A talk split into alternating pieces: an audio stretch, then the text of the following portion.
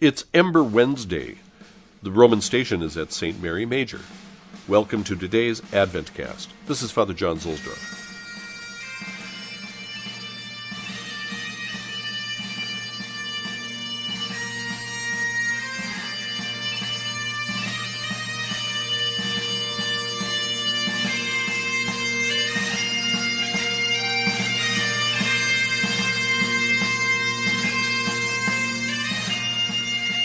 From The Church's Year of Grace by Pius Parsch.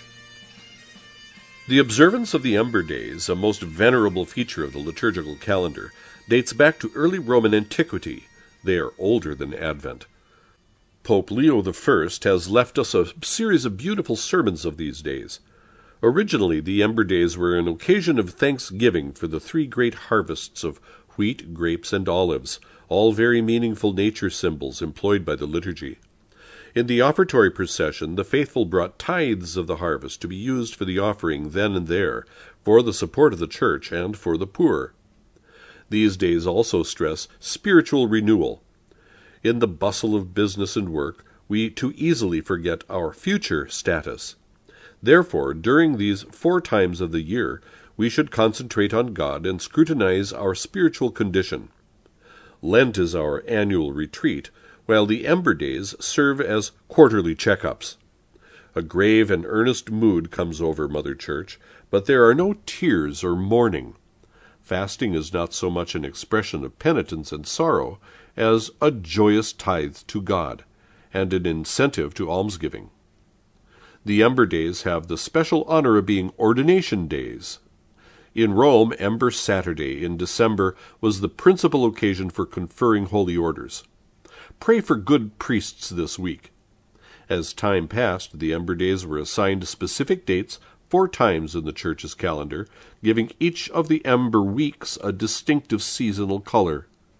The December Ember Days, highly oriented towards Christmas, manifest a pronounced Advent character, more so than the ordinary weekdays. These Ember Days and the O antiphons constitute our last major efforts in the work of preparing for the Savior's coming.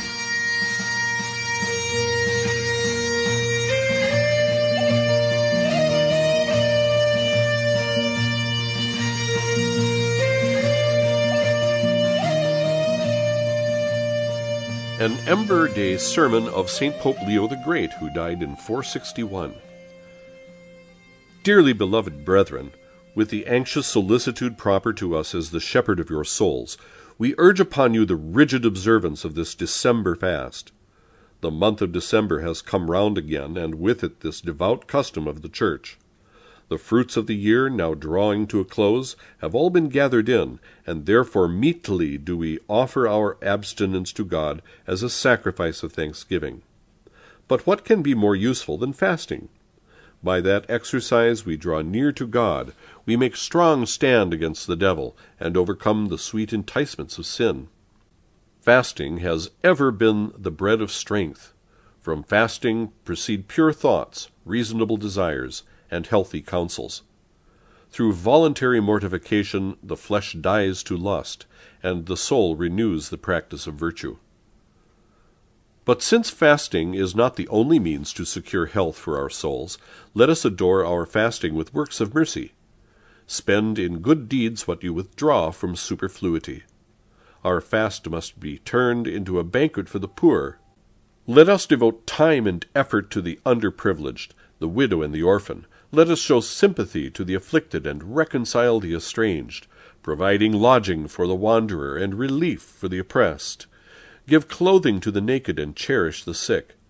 Thus everyone who offers to the God of all goodness this Advent sacrifice of fasting and alms will become worthy to receive from him the eternal reward of his heavenly kingdom.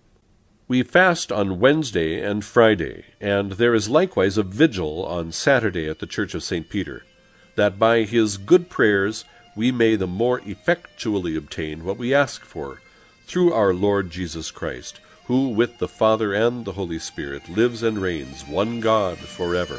Amen.